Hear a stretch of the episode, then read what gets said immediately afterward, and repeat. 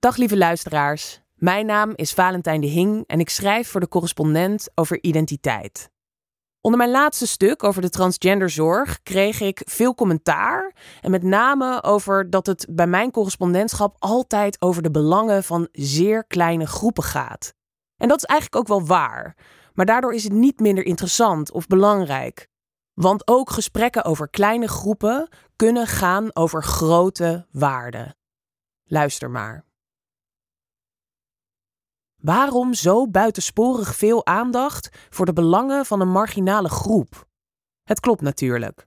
De journalistiek van mijn collega's gaat over zorg, wonen of klimaat, thema's die iedereen raken. In mijn correspondentschap gaat de aandacht vaak naar een kleine groep. Hun identiteit is een dagelijkse hobbel en volgens mij komt dat juist doordat ze in de minderheid zijn. Of die aandacht buitensporig is, durf ik niet te stellen. Volgens de laatste onnauwkeurige schatting, het moet gezegd, zouden er ongeveer 180.000 transgender personen zijn in Nederland. Vergelijkbaar met, zeg, de 180.000 mensen die vast werkzaam zijn in de landbouwsector. Over die laatste groep ging het de afgelopen tijd vaak. Vanwege hun verwevenheid met grote thema's als de stikstofcrisis, boerenprotesten en hun belang voor onze voedselproductie is dat ook niet zo gek. Maar het is een voorbeeld van de belangen van een kleine groep die de gemoederen flink bezighouden. De aandacht voor de problemen van transmensen valt daarbij gevoelsmatig in het niet. Toch is de zichtbaarheid van deze groep, of van de LHBTI-gemeenschap in het algemeen, wel toegenomen de afgelopen jaren. Op de tv, in de krant, op sociale media. LHBTI'ers zijn overal. Afgelopen zomer prijkte een regenboogvlag op je Albert Heijn-tas. Je wandelt naar de winkel over een regenboogzebrapad. En reclames zijn vol van gelukkige queerstellen met materialistische droomlevens. Voor degenen die zich niet met deze gemeenschap verbonden voelen, kan ik me voorstellen dat het wat veel voelt. Of het echter werkelijk de aandacht afleidt van dingen die echt belangrijk zijn, zou ik voorzichtig willen betwisten. Misschien gaat het inderdaad veel over kleine groepen, maar wat er op het spel staat zijn grote waarden en die gaan ons allemaal aan. Tijdens de afgelopen verkiezingscampagne vond ik dat de inhoud vaak ontbrak als LHBTI-gerelateerde zaken aan bod kwamen. Maar eigenlijk is dat ook zo als er geen verkiezingen in aantocht zijn. Te vaak wordt enkel ingezoomd op hoe discriminatie voor de gediscrimineerde voelt.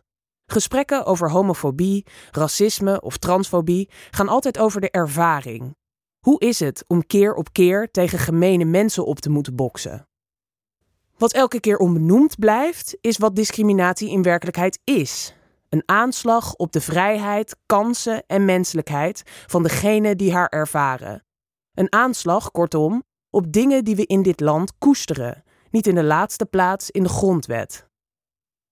Door het steeds over ervaringen te hebben, blijft het gesprek steken op particuliere belangen.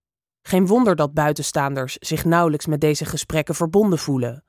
Verhalen over transzorg, homofobie of sociaal onrecht resoneren niet bij iedereen. Maar in de kern gaan ze over waarden die we delen: vrijheid, zelfbeschikking, veiligheid, rechtvaardigheid, menselijkheid, waardigheid.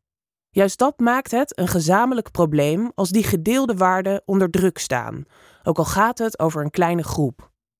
Maar dingen kunnen veranderen. Neem de toeslagenaffaire. Het racisme dat vervlochten raakte met de werkwijze bij de Belastingdienst zal veel witte Nederlanders nooit direct raken. Maar een overheid die de rechtvaardigheid dusdanig veronachtzaamt, gaat ons allen aan. Een inzicht dat breed werd gedragen toen de toeslagenaffaire vol aan het licht kwam. Rechtvaardigheid moet ons uiteindelijk allemaal beschermen. Elke afkalving daarvan, hoe particulier ook, raakt ons als collectief, als samenleving. Een samenleving met meer vrijheid voor iedereen vinden we allemaal een goed idee.